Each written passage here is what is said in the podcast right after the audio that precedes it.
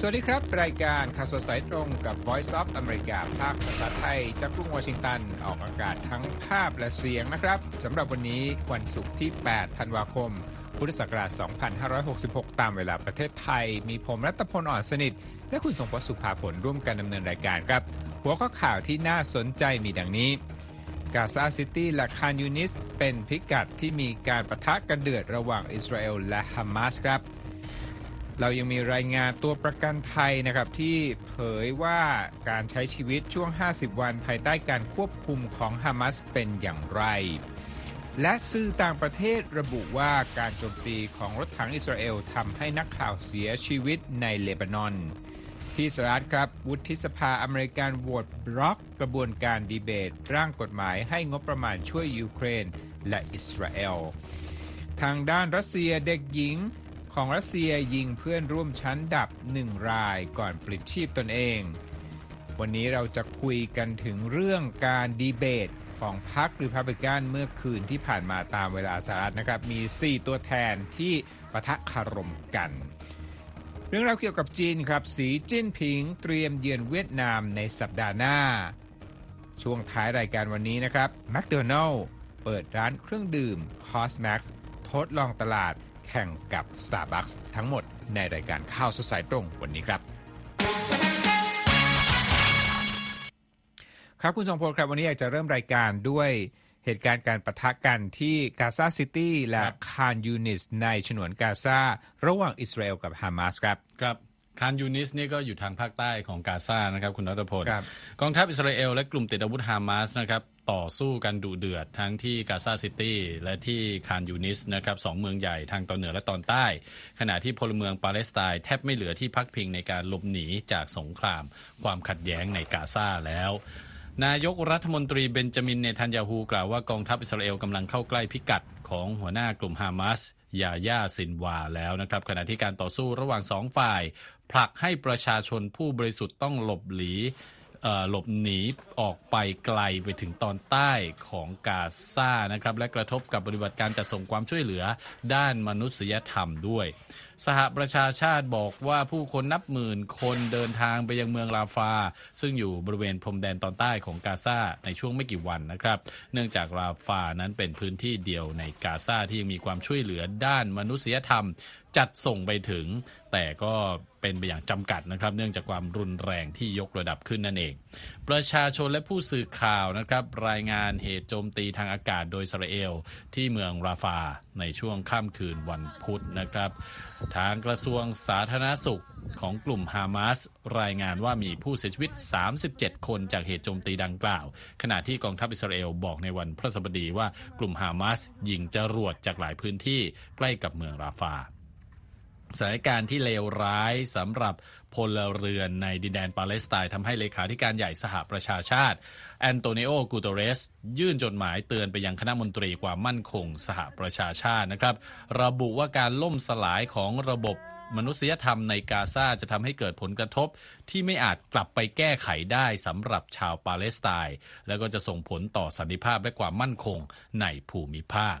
กูเทเรสระบุในจดหมายด้วยว่าท่ามกลางการระดมโจมตีโดยกองทัพอิสราเอล และการไร้ซึ่งที่พักพิง และสิ่งจำเป็นเพื่อความอยู่รอดนั้น คาดว่าความสงบเรียบร้อยในสังคมจะพังทลายลงไปในเร็วๆนี้นะครับ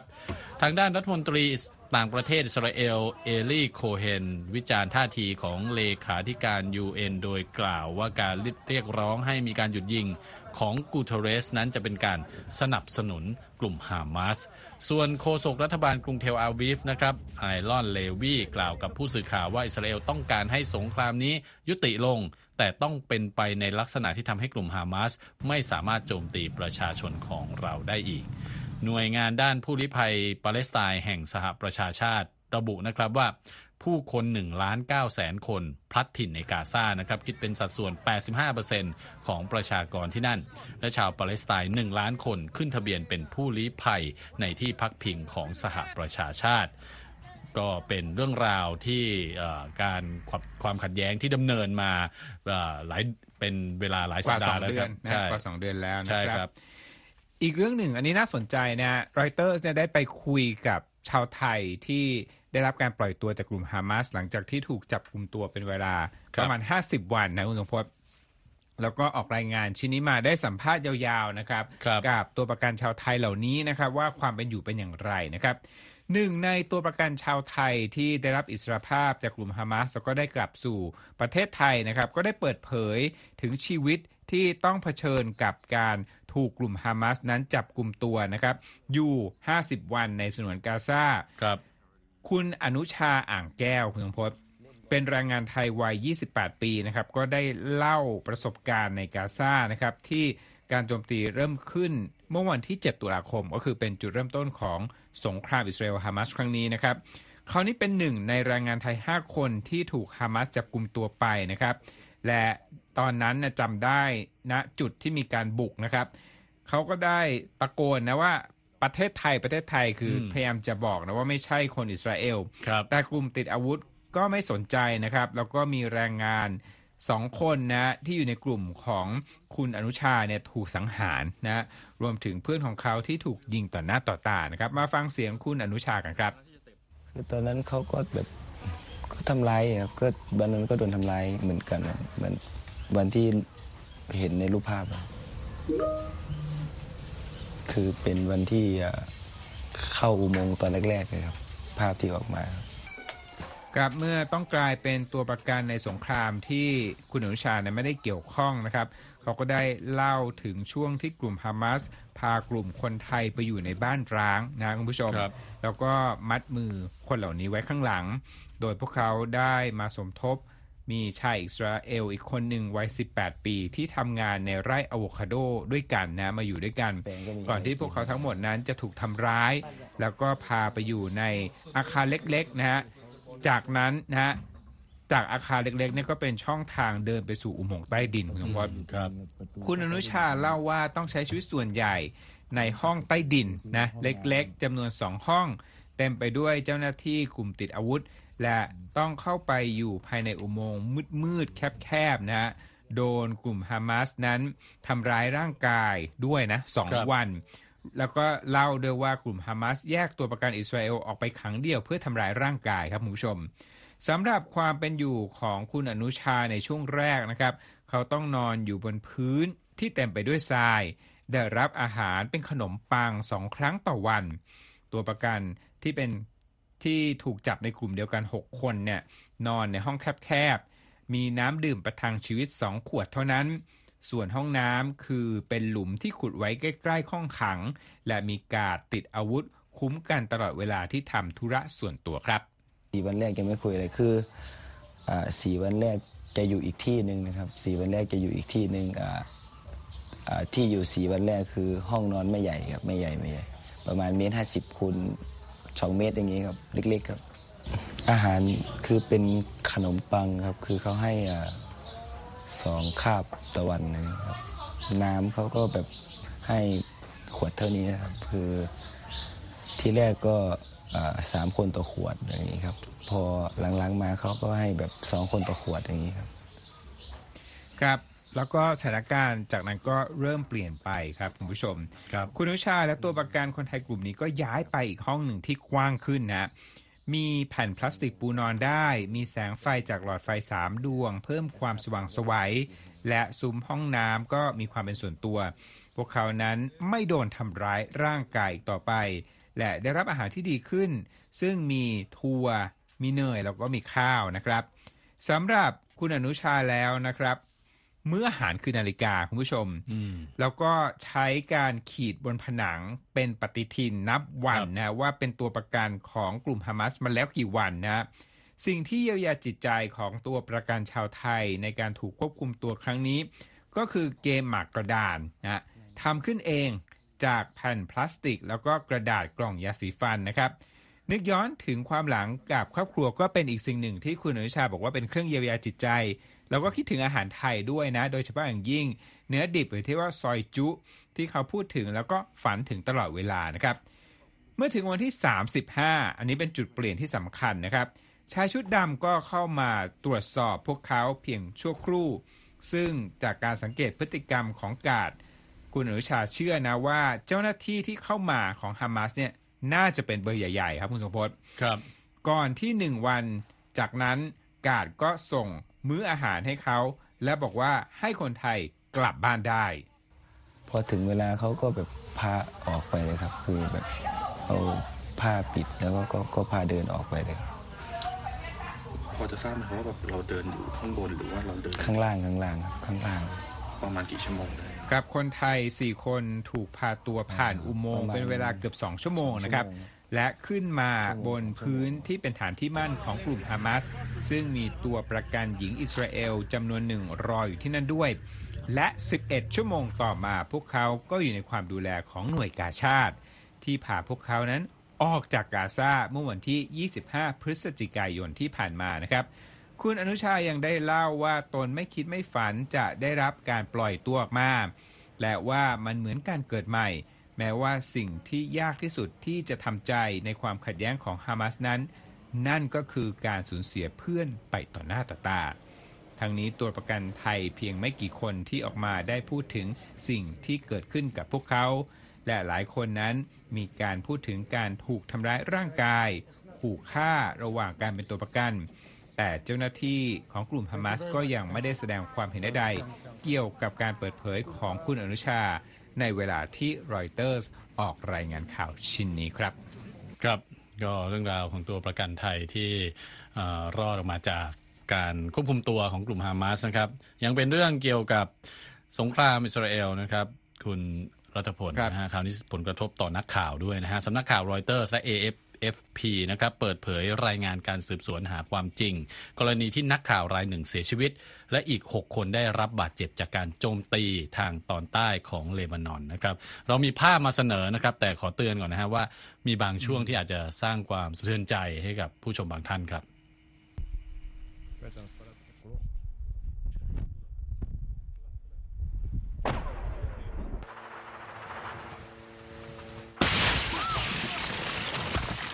ครับนั่นก็เป็นการโจมตีนะฮะภาพจากสำนักข่าวรอยเตอร์และ AFP ระบุตรงกันว่ากลุ่มผู้สื่อข่าวที่ติดตามทำข่าวสงครามระหว่างอิสราเอลกับกลุ่มฮามาสถูกโจมตีนะฮะโดยกระสุนของรถถังอิสราเอล เหมือนที่เราได้ยินสักครู่นะฮะ เมื่อวันที่ 13 ตุลาคมที่กลุ่มนักข่าวไปเก็บภาพการสู้รบ ข้ามพรมแดนระหว่างอิสราเอลกับนักรบปาเลสไตน์ใกล้หมู่บ้าน เอามาอาชาบของเลบานอนนะครับ เหตุการณ์นี้ทำให้อิสซาม อับดุลลาผู้สื่อข่าวของรอยเตอร์สเสียชีวิตนะครับ และมีผู้สื่อข่าวสังกัดเดียวกัน 2 คน และนักข่าวอีก 1 คนของ AFP ได้รับบาดเจ็บ แม้ว่าทั้งหมดระบุตัวตนอย่างชัดเจนว่าเป็นสื่อ และสวมแจ็คเก็ตกันกระสุน และหมวกป้องกันเอาไว้ด้วยนะครับ สื่อทั้งสองแห่งทำการตรวจสอบ โดยอาศัยผู้เชี่ยวชาญจากภายนอกในการวิเคราะห์เหตุการณ์จากภาพวิดีโอ ภาพจากดาวเทียมและข้อมูลจากผู้ที่อยู่ในเหตุการณ์นะครับ รวมทั้งเศษชิ้นส่วนกระสุน 120 มิลลิเมตรสำหรับรถถังที่มีเพียงกองทัพอิสราเอลเท่านั้นที่ใช้ในเหตุการณ์ดังกล่าวขณะที่ผู้บริหารสื่อทั้งสองแห่งประนามเหตุการณ์นี้นะครับและเรียกร้องคำอธิบายจากอิสราเอล ทางโฆษกกองทัพอิสราเอล ริชาร์ดเฮชกล่าวว่าเราไม่ได้พุ่งเป้าไปที่นักข่าว นอกจากการตรวจสอบหาความจริงโดยสื่อทั้งสองแห่งแล้วนะครับ หน่วยงานด้านสิทธิมนุษยชนอีกสองแห่งก็คือ Human Rights Watch และ Amnesty International ก็ยังได้เก็บข้อมูลและตรวจสอบเรื่องนี้ด้วยนะครับ โดย Human Rights Watch กล่าวว่านักข่าวได้เว้นระยะห่างจากพื้นที่การต่อสู้ของทั้งสองฝ่ายอย่างเห็นได้ชัด และพวกเขาไม่ได้เคลื่อนที่ไปที่อื่นอย่างน้อย 75 นาที ก่อนที่จะถูกยิงใส่ติดต่อกันนะครับ หน่วยงานดังกล่าวบอกด้วยว่าการโจมตีดูเหมือนเป็นการโจมตีอย่างจงใจต่อพลเรือน ซึ่งเป็นอาทยากรรมสงครามนะครับ ส่วน Amnesty International ก็กล่าวคล้ายคลึงกันว่าเป็นการโจมตีต่อพลเรือนโดยตรง และเหตุการณ์นี้ควรถูกตรวจสอบในฐานะของอาชญากรรมสงครามเช่นกันครับ คุณรัฐพลครับท่ามกลางความขัดแย้งระดับโลกคู่ขนานก็คืออิสราเอลฮามาสและสงครามในยูเครนนะฮะครับ ทางการเมืองอเมริกันก็น่าสนใจนะครับ เพราะว่ามีการผลักดันจากฝ่ายบริหารของสหรัฐก็คือทำเนียบขาว พยายามเร่งเร้าให้ทางสภา อนุมัติงบช่วยเหลือยูเครนนะครับครับเพราะตอนนี้เนี่ยข่าวใหญ่ของโลกก็คือความขัดแย้งอิสราเอลฮามาสทางทำเนียบขาวก็บอกว่าอย่าลืมยูเครนนะครับ และเมื่อช่วงบ่ายแก่ๆเมื่อวานนี้นะครับ ทางวุฒิสภานะก็ได้พิจารณาเป็นร่างกฎหมายที่จะ เริ่มกระบวนการพิจารณางบประมาณช่วยเหลือยูเครนนะครับ รวมทั้งสนับสนุนอิสราเอลคือเป็นร่างกฎหมายที่มีหลายแพ็ครวมกันนะครับมีความช่วยเหลือยูเครน ความช่วยเหลืออิสราเอลรวมถึงเรื่องของงบด้านพรมแดนสหรัฐเม็กซิโกนะครับปรากฏว่าวุฒิสภานั้นโหวตคว่ำร่างกฎหมายดังกล่าวนะครับ โดยสมาชิกของพรรครีพับลิกันก็ต้องการให้เพิ่มความเคร่งครัดในเรื่องผู้อพยพ แล้วก็การควบคุมชายแดน ระหว่างสหรัฐและเม็กซิโกมากขึ้นครับคุณทรงพจน์ครับ ผลคะแนนโหวตของเมื่อวานนี้นะครับ อยู่ที่ 49 ต่อ 51 ให้ร่างกฎหมายดังกล่าวเนี่ยถูกปัดตกไปนะครับเพราะว่าวุฒิสภาเนี่ยต้องการ 60 เสียงจาก 100 สว เพื่อเริ่มต้นกระบวนการอภิปรายงบประมาณดังกล่าวนะครับ ครั้งนี้เนี่ยเบอร์นีแซนเดอร์สนะปกติเนี่ยจะโหวตให้กับฝั่งเดโมแครตแต่ว่าครั้งนี้เนี่ยทางเบอร์นีแซนเดอร์ไม่เห็นด้วยอืมตรงที่งบ ช่วยเหลืออิสราเอล ตัวเบอร์นีแซนเดอร์เนี่ยรู้สึกอ่ามีความรู้สึกในใจนะถึงเรื่องของพลเรือนที่ครับได้รับความเอ่อเดือดร้อนนะแล้วก็มีผู้เสียชีวิตมากมายทางฝั่งปาเลสไตน์นะครับ ก่อนหน้าการโหวตคว่ำกระบวนการดังกล่าวทางกฎหมายไม่กี่ชั่วโมงนะครับ ประธานาธิบดีโจไบเดนก็ได้เรียกร้องต่อสมาชิกสภาจากพรรครีพับลิกัน ในการผลักดันความช่วยเหลือใหม่ให้กับยูเครนนะครับไบเดนได้เตือนว่า ชัยชนะของรัสเซียเหนือยูเครนนั้น อาจจะทำให้รัฐบาลมอสโกอยู่ในจุดที่พร้อมที่จะโจมตีพันธมิตรนาโตและอาจดึงสหรัฐเข้าสู่สงครามนี้ได้นะครับผู้นำสหรัฐกล่าวเมื่อวันพุธว่าหากปูตินได้ยูเครนไป เขาจะไม่หยุดแค่นั้น พร้อมคาดการณ์ว่าปูตินจะมุ่งโจมตีพันธมิตรนาโต จากนั้นเรา อาจจะได้รับสิ่งที่เราไม่ได้แสวงหาและไม่เกิดขึ้นในวันนี้ นั่นก็คือการที่อเมริกาส่งทหารสู้กับกองทัพรัสเซียนะทางประธานาธิบดีไบเดนย้ำว่าเราไม่สามารถปล่อยให้ปูตินชนะได้ท่าทีของไบเดนมีขึ้นในช่วงที่สหรัฐนั้นกำลังมีแผนประกาศความช่วยเหลือเพิ่มเติมแก่ยูเครน 175 ล้านดอลลาร์นะครับ และส่งสัญญาณการเปลี่ยนแปลงนโยบายคนเข้าเมืองบริเวณพรมแดนเม็กซิโกอย่างมีนัยสำคัญ เพื่อที่จะให้ได้แรงสนับสนุนจากฝั่งริพับลิกันหลังจากที่ทำเนียบขาวได้เตือนในสัปดาห์นี้นะว่าสหรัฐนั้นไม่มีเวลาและเงินเหลือพอสำหรับการช่วยเหลือยูเครนอีกต่อไปนะครับ เพราะว่าก่อนหน้านี้เนี่ยทางผออฝ่ายงบประมาณสหรัฐบอกว่าเหลือแค่3%เท่านั้นสำหรับงบที่จัดสรรครับให้สำหรับยูเครน ซึ่งตอนนี้เนี่ยทางทำเนียบข่าวก็อยากจะขอในงบก้อนนี้ที่มีหลาย ๆ ส่วนรวมกันเนี่ยกว่าแสนล้านดอลลาร์นะครับ เอาละครับ คุณผู้ชมกำลังอยู่ในรายการข่าวสดสายตรงกับ Voice of America ภาคภาษาไทยนะครับ สามารถเข้าไปฟังและอ่านข่าวของเราได้ที่เว็บไซต์ voa thai com นะครับ รวมทั้งติดตามเราทั้งสตรีมมิ่งตอนนี้นะครับที่ Facebook แล้วก็ YouTube VOA ไทยนะครับ ถ้าชอบก็กด subscribe นะครับ แล้วก็ครับกดกระดิ่ง รวมทั้งข้อมูลต่างๆ ทาง Instagram แล้วก็ช่องทาง X รวมทั้ง Spotify ครับ ครับมาติดตามเรื่องราวที่เกี่ยวข้องกับความรุนแรงนะเมื่อวานนี้นะเรารายงานเรื่องของอืมเหตุยิงเหยื่อครับที่รัฐเนวาดาที่มหาวิทยาลัยเนวาดาในวิทยาเขตลาสเวกัสไม่ไกลจากลาสเวกัสสตริปมีผู้เสียชีวิต 3 รายนะฮะตอนนั้นเนี่ยอ่าเรายังไม่ทราบว่าใครคือมือปืนก่อเหตุปรากฏว่าเป็นคนที่อยู่ในกลุ่มคณาจารย์แล้วก็ผู้เสียชีวิตอย่างน้อยสามรายนี่ก็เป็นกลุ่มคณาจารย์เช่นเดียวกันนะครับครับ และเหตุการณ์อ่ายิงเหยื่อนะครับอืมก็เกิดขึ้นที่รัสเซียด้วยเช่นกันนะครับ โดยที่รัสเซียนะครับเด็กหญิงรัสเซียนะครับก็ได้เปิดฉากยิงเพื่อนร่วมชั้นเรียนในวันพฤหัสบดี เสียชีวิต 1 คนและบาดเจ็บอีก 5 คนนะครับ ก่อนที่จะปลิดชีพตนเองหลังก่อเหตุ คณะกรรมการสอบสวนของรัสเซียนะครับ เปิดเผยว่า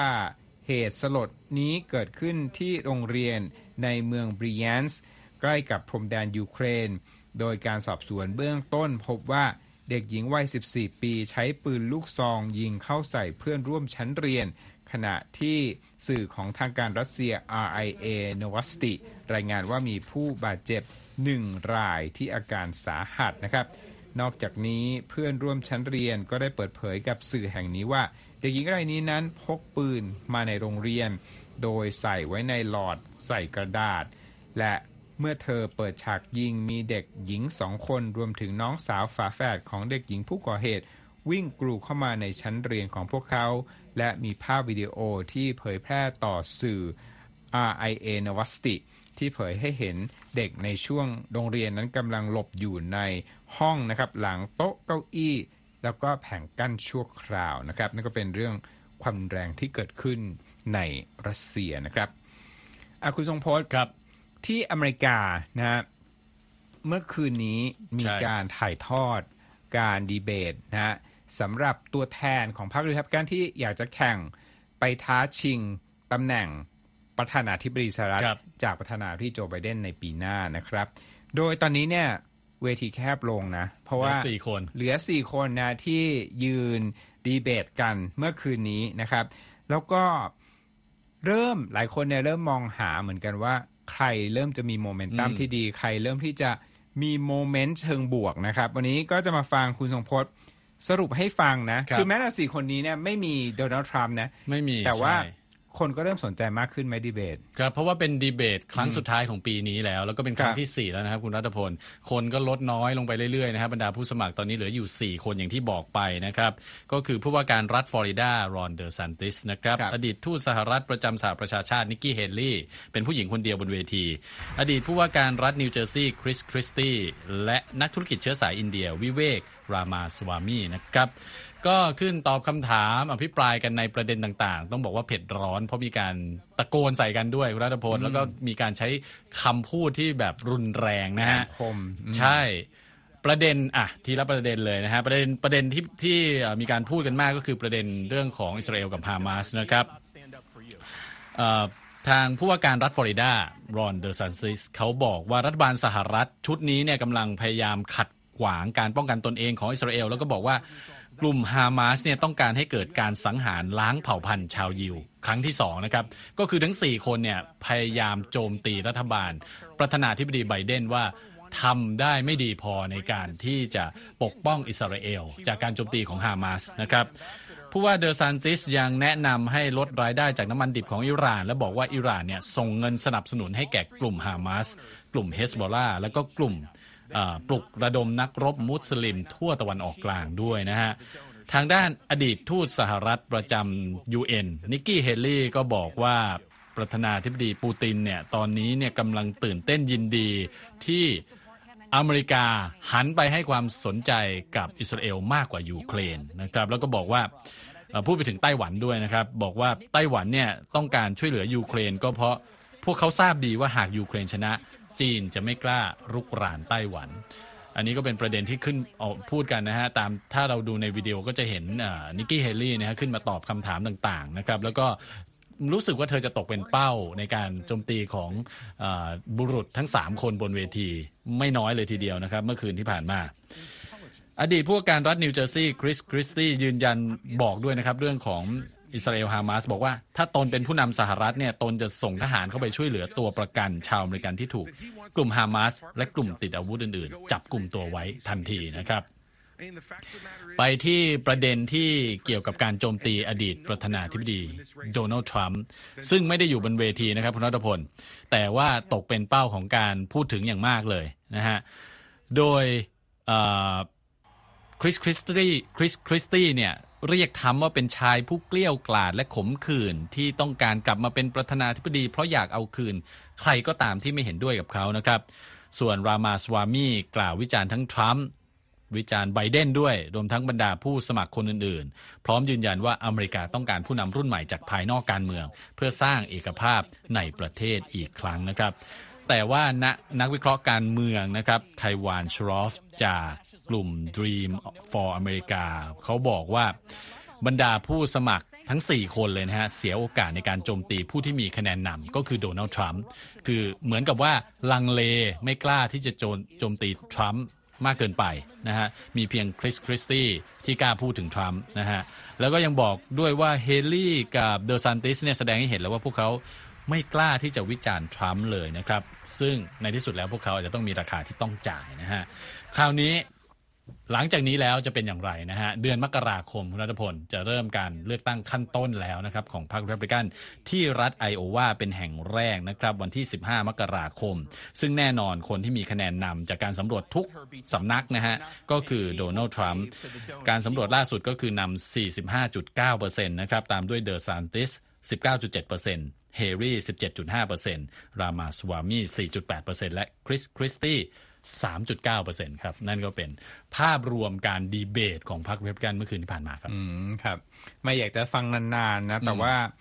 เวลานี้จำกัดเหลือเกินนะฮะ หวังว่าในอนาคตเนี่ยเราคงจะได้มาคุยการเมืองอเมริกันมากแน่นอนขึ้นปีนะหน้าฮะปีหน้าฮะคงได้คุยกันเยอะเลยอาลักความสัมพันธ์ระหว่างประเทศกลับมานะครับ เรื่องของสีจิ้นผิงนะครับ เตรียมที่จะเยือนเวียดนามนะคาดว่าจะเกิดขึ้นในวันอังคารและพุธหน้าตามคำเชิญของผู้นำเวียดนามนะครับ โดยครั้งนี้เนี่ยเป็นการเยือนเวียดนามของสีจิ้นผิง ซึ่งเกิดขึ้นหลังจากที่รัฐมนตรีต่างประเทศหวังยี่นั้นเดินทางเยือนเวียดนามเมื่อต้นเดือนธันวาคมนะครับ โดยผู้นำจีนจะมุ่งหน้าเน้นเรื่องการเมืองความมั่นคง ความร่วมมือด้านต่างๆ รวมทั้งประเด็นระดับพหุภาคี และประเด็นทางทะเลครับคุณสมพศเอาละครับ พักสักครู่เดียวครับ เรายังมีข่าวสารอย่างอื่นที่น่าสนใจรออยู่ครับ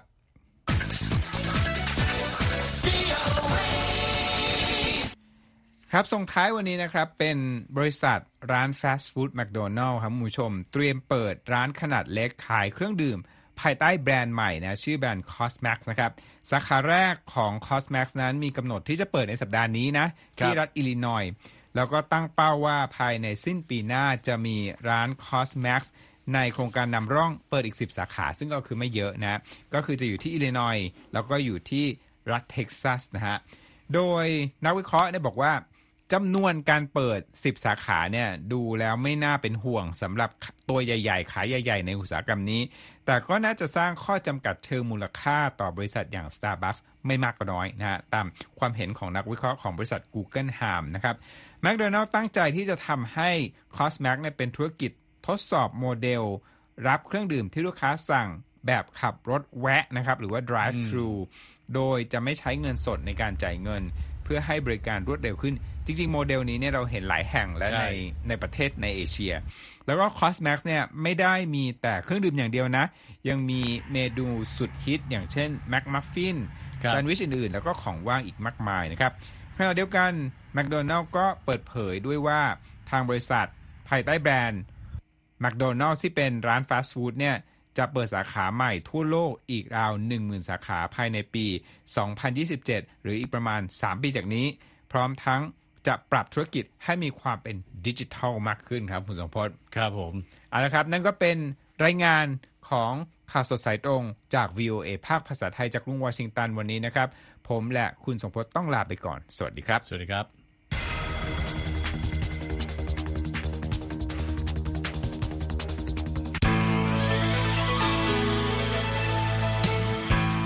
ครับ และที่จบไปเป็นรายการจาก VOA ภาคภาษาไทย รายงานสดส่งตรงจากกรุงวอชิงตันประเทศสหรัฐ คุณผู้ฟังสามารถติดตามข่าวสารจากทั่วโลกได้ในทุกที่ทุกเวลาที่เว็บไซต์ voa thai com รวมถึงทุกช่องทางในโซเชียลมีเดีย Facebook YouTube Twitter และ Instagram เริ่มต้นวันด้วยการอัปเดตข่าวสารจากทั่วโลก ผ่านรายการข่าวสดสายตรงจาก VOA ภาคภาษาไทย และสุดสัปดาห์กับ VOA ทั้งยังเรียนรู้เรื่องราวทางวัฒนธรรม และไลฟ์สไตล์ผ่านรายการภาษาอังกฤษแบบอเมริกันของเรา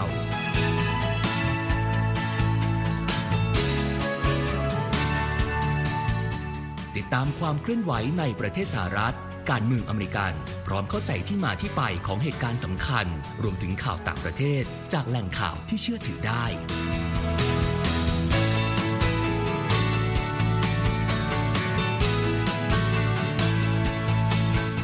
นอกจากนี้ VOA ยังมีบทสัมภาษณ์และคอนเทนต์แบบ Exclusive จากบุคคลที่น่าสนใจหลากหลายวงการ และยังมีเรื่องราวของคนไทยในประเทศสหรัฐอีกด้วย